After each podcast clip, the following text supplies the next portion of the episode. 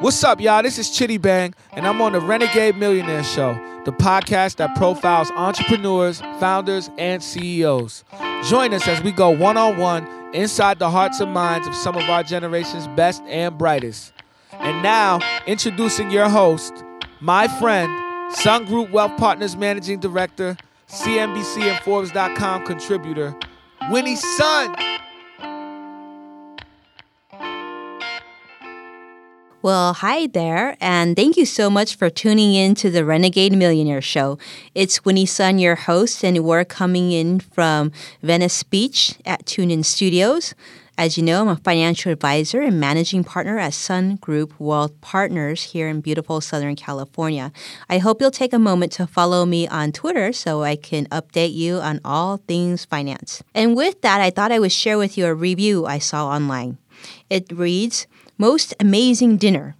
Nothing we have had here in New Orleans. Such an amazing combination of Creole and Caribbean flavors, all mixed together. Fresh, surprising, and absolutely delicious from appetizer to dessert. In fact, it was the best meal I've had in a long time. Flavors are bold, pacing is perfect, and clearly attention to detail. Diners are experiencing exactly what they get from a place like this. Book a table and go. The place was a lucky find. A friend heard some buzz about it and shared it to us. This was the final dinner on a five day stay in Orleans, and I think it was by far the most impressive and delicious meal of the trip. And I don't know about you, but if I read a review like that, and I just did, I can't wait to try this place. And then if you told me that this was a place uh, where my friend Nina Compton was a chef at, I would absolutely believe you. Nina, thank you so much for joining us and calling in. I know you are busy as can be. Hello, everybody. Yes, I just recently opened up my own restaurant uh, two months ago, so my hands are quite full. Well, you know that review was from your restaurant. Yes. it was, I mean, and you know, I gotta say, I actually have had the pleasure of not only seeing Nina cook in the kitchen, and she is she's almost whimsical in the way that she cooks. I, I would almost describe Nina as I, in many ways I think the way you cook is like painting because you're methodical, you're quiet in the kitchen, I thought, and it was like you were just so graceful. Thank you. Yeah. Um, and not only that, your food is incredible on so many fronts. I, I do enjoy cooking, and I think that you know cooking needs to be something that's very soulful, mm-hmm. and that people can relate to it. Um, and just having a connection with it, you know, that's that's the most important thing for me. Well, you certainly have had connection. I mean, we've seen you on uh, everybody uh, who is a fan of Bravo Network's Top Chef knows Nina. Nina was obviously at season was season 11 is that correct nina season 11. Season 11, which was in New Orleans. And I guess, is that kind of the reason why you've decided to open your restaurant there? I always enjoyed, um, you know, when we filmed, you know, when we filmed in New Orleans, I really enjoyed it. And I always try to figure out a way of how can I get back um, to the city. And, you know, I got a phone call to do to do a restaurant here, and I said, why not? Um, you know, it's life is too short to, to take, you know, second chances. So I decided just to put all my eggs in one basket and, and go for it. Well, that's amazing. So, Nina, you grew up in St. Lucia, right? Maybe we could talk a little bit about your journey from being where you are today, opening and, and now starring in a very successful restaurant, to where it all started. So, let's go back and talk about back in the East Caribbean island of St. Lucia, growing up there, um, and get a feel of how a chef or a girl who enjoys cooking becomes one of the top chefs in the nation? You know, I, I St. Lucia is a very small island for me, and you know, I was very determined to to learn from the best, um, the best chefs as possible. So when I left the island, I, you know, I trained under Daniel Boulud. You know, I worked for Scott Conant. So I basically tried to master all all different cuisines and trying to make it my own. Mm-hmm. Um, but now I'm at a point where I can really showcase what I've learned from different chefs, mm-hmm. but also tie that in with my cooking um, on the island as well. Yes, absolutely. So you grew up, your mom was a baker, and so you loved baking with her. And grandma was a nurse. Uh, my right? mom loves. I mean, that's her. her pastry. She loves making pastries. She always made, you know, birthday cakes when it was somebody's birthday. So she really enjoyed Wow. being in the kitchen. Um, my grandmother was more of the savory cook that would basically plan um, all the lunches. So I pretty much learned from both of them. And not only that, I mean, dad even liked to cook, right? He did every once in a blue. he loved making, a, you know, one pot a one pot stew that was really really good. Um, he would throw pretty much everything he could find, um, you know, in the kitchen in there. But it was just a very hearty, uh, delicious stew. Wow, wow. So, so I guess earliest childhood cooking memory. uh, How old do you think you were first in the kitchen? Uh, I want to say maybe eight. Wow. You know, I really enjoyed um, just being in the kitchen. You know, smelling all the food. You know, tasting stuff my mom or my grandmother would make. Um, you know, helping them like clean vegetables or cutting onions. Um, that was a very young, young memory for me as a cook. Yeah, child labor no? at a very young age. Exactly. That's great. And then, so let's talk about dad. I mean, your dad and many of the people in your family are actually very high level politicians. Your dad, Sir John Compton, was a legendary prime minister and father of independence of St. Lucia. That's big. Yes. Um, you know, my father did a lot, um, a lot for the country. Um, starting off with being an independent colony from England. Um, but I also learned a lot from my father in terms of being humble, um, you know, being a mentor to people, teaching people, guiding people along the way. Um, and that's one of the things that I wanted to instill in myself as a character is to be humble, but also strive for the best.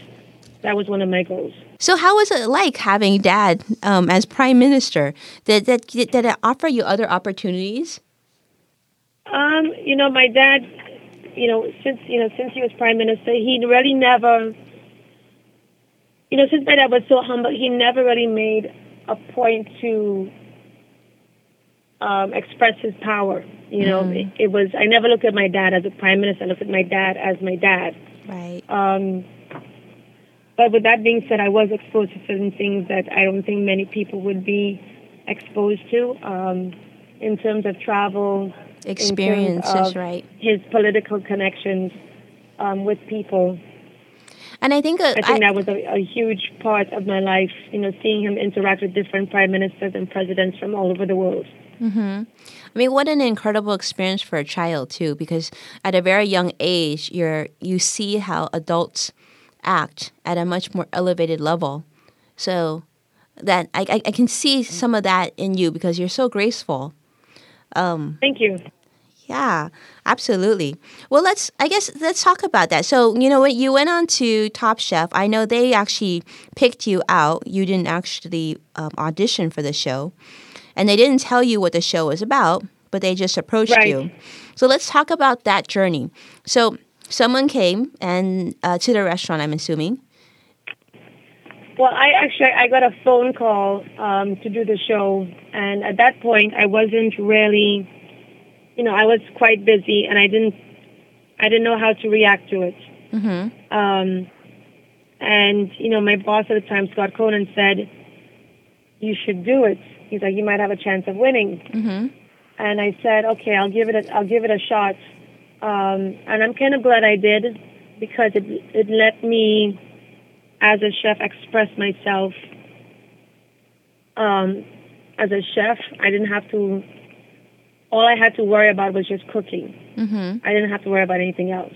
Right. Um, so it basically pushed me as a chef to be more creative, Mm-hmm. to have a little more a little more fun while cooking, Mm-hmm. um, which for me was huge because I think I was at a point before I did the show where I was getting a little stagnant Right. creatively.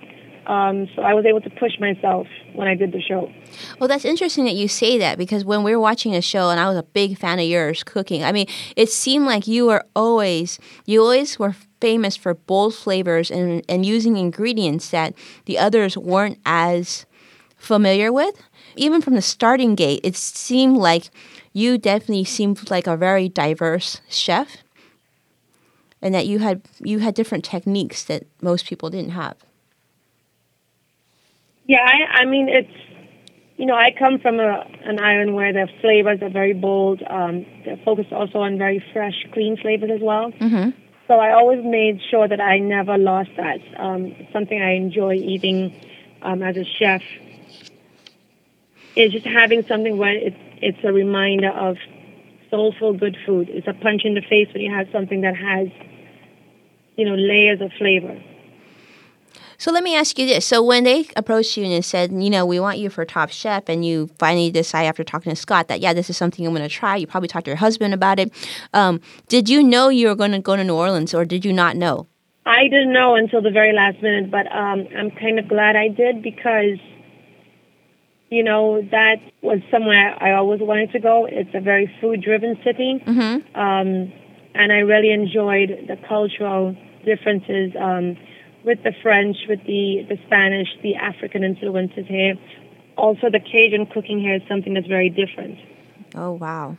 And you, I mean, you love the city so much, you even had your honeymoon there. No, I tried to go on my honeymoon there, um, but it actually worked out where I was able to come back. Oh, okay. Great. Well, wonderful. Well, that's wonderful. Let's talk about your menu. So, you know, I know I've had your gnocchi, and it's like to this day I still crave it. So I'm actually going to fly out to see you just so I can have your gnocchi again, and hopefully That's so you can have it, right? Yes, absolutely. It's, it's that good. Like, it, it, I mean, seriously, those of you who are traveling, you need to go and eat at Nina's restaurant. If not, a, a good friend of mine went recently and I know he didn't make it out there, but I'm like, what a mistake. That was like probably the most culinary tragic mistake he made. But um, if you are in the area, you should make a trip to go see and try Nina's food. It's amazing. So, Nina, like, let's talk about your menu right now. I'm guessing it changes seasonally, but what what's on your menu right now? What's, what are people eating? Um, you know, now we're in the summertime, so you see a lot of um, tomatoes. So we're doing an heirloom tomato gazpacho with lobster that's kind of clean and refreshing because it's, it's quite hot in New Orleans right now. So I wanted to basically plan the menu around something that's cool, refreshing, and light. Um, but there's also dishes such as you know the crispy pig ears that are fun little bite that, that are nice and salty. Um, we do have the curry goat with the plantain gnocchi, which is something that I grew up with as a comfort food. That sounds um, so good. But I did it in a way that um, kind of ties my Caribbean heritage with also my Italian background. Mm-hmm. So that's why I wanted to do a dish like that. Well, very good. And then are you there? I'm guessing there's pastries and desserts and all sorts of good stuff too. Yes. I actually, my pastry chef, we worked together in Miami, and um, I was lucky enough to convince her to to move to New Orleans to help me out. So I'm very lucky to have her so, where in New Orleans is your restaurant? Maybe you could tell us. It's on uh. It's in the old 77 Hotel, mm-hmm. which um, actually what's beautiful about it is that the hotel was redone by a group uh, in New York that did a very beautiful design. Um, it took about two years to build, and it, they basically kept in tune with the, the old brick um, of the original building. Everything played with, with the original building. That's great. And I remember when we were when you were here in Southern California and we were talking, you had said it's actually going to it's this big project. I mean, you, the restaurant itself serves breakfast, lunch, and dinner. Is that still the case? Uh, right now, we're doing uh, lunch and dinner, and then we're moving to breakfast uh, in September. Wow! So that should be that should be even more fun and more busy. Yes, more to do. I know. Ever since you opened the restaurant, I'm like, Nina's so busy. It's it's harder to reach out, and I don't want to bother you because I know you're on a storm, and the reviews are stellar. But I'm self selfishly, I, I kind of hope you kind of you come back to Southern California a couple times a year just so we can have your food again. I know. I need to. I, I love. I love coming out west. Oh wow! Because the food was so good, Nina. That gnocchi was Thank you. crazy. There's so many dishes that she does well that um, definitely they they've got a lot of competition now. I mean, I've heard rumors now that people are talking about your restaurant as being the top restaurant in New Orleans, which is not an easy thing to do if you think about all the other culinary greats out there like Emeril and John and everybody else. You know. Yeah, it's it's a tough. Um, it's a very tight. Um, tight competition here, but I think everybody here in the city is so welcoming, and it's not really a competition. I think it's more of, you know, welcoming people to the neighborhood. Um, mm-hmm. You know, Emeril has been around for a very long time, and I think they have been very supportive of, you know, bringing new chefs in and making them feel welcome because for them it's something new, it's something exciting. Um, so it's not really a competition. It's more of you know, welcoming you to the it's new great. area. Yeah, and it just brings in more people, more interest. You know, more foodies will will travel to the you know the culinary yes, destination. Agreed. Yeah, it's awesome. And in fact, after I mean, you won fan favorite from Top Chef for obvious reasons. I mean.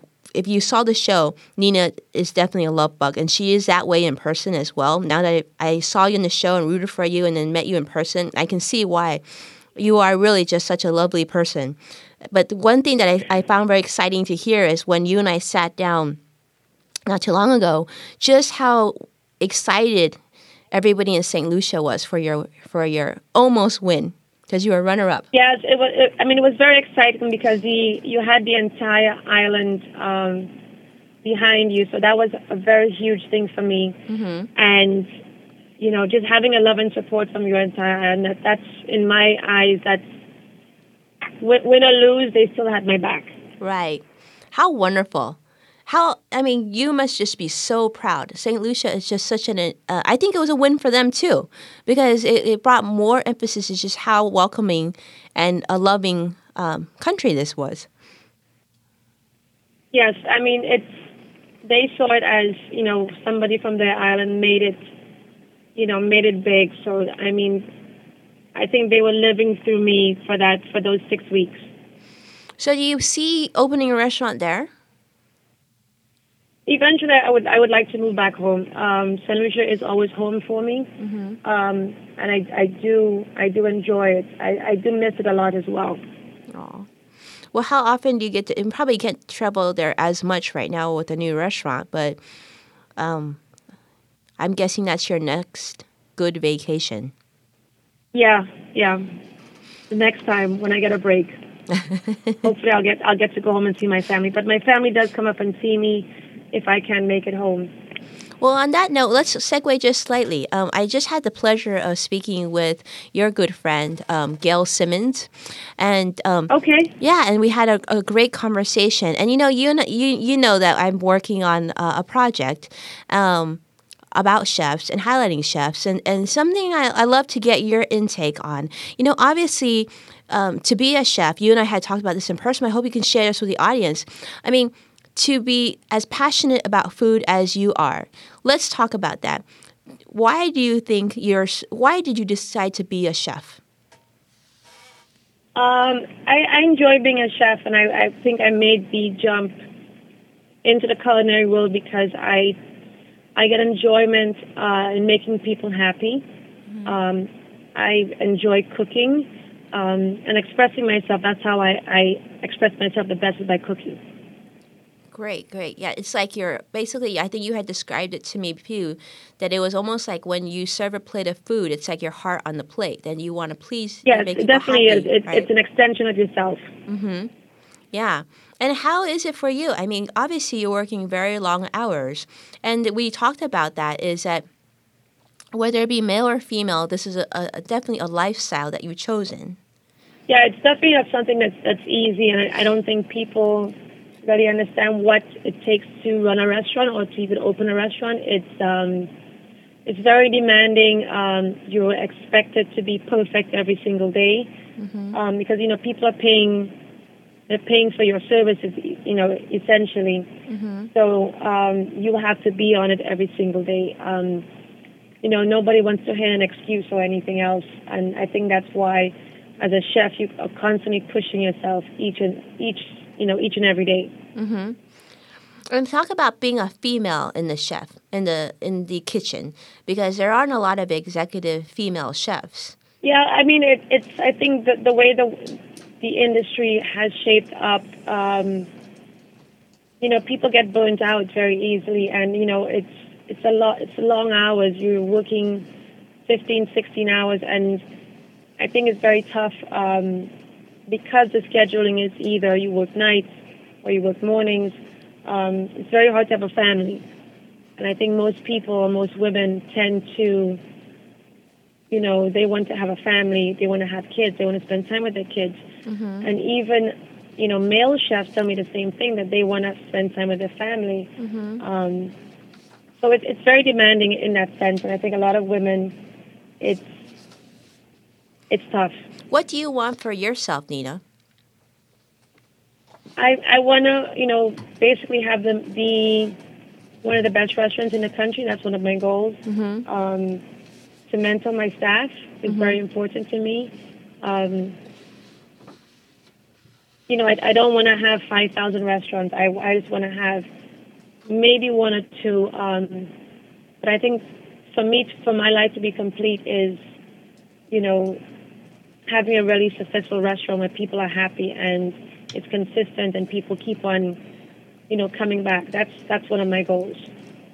Well, I think you you probably have accomplished that.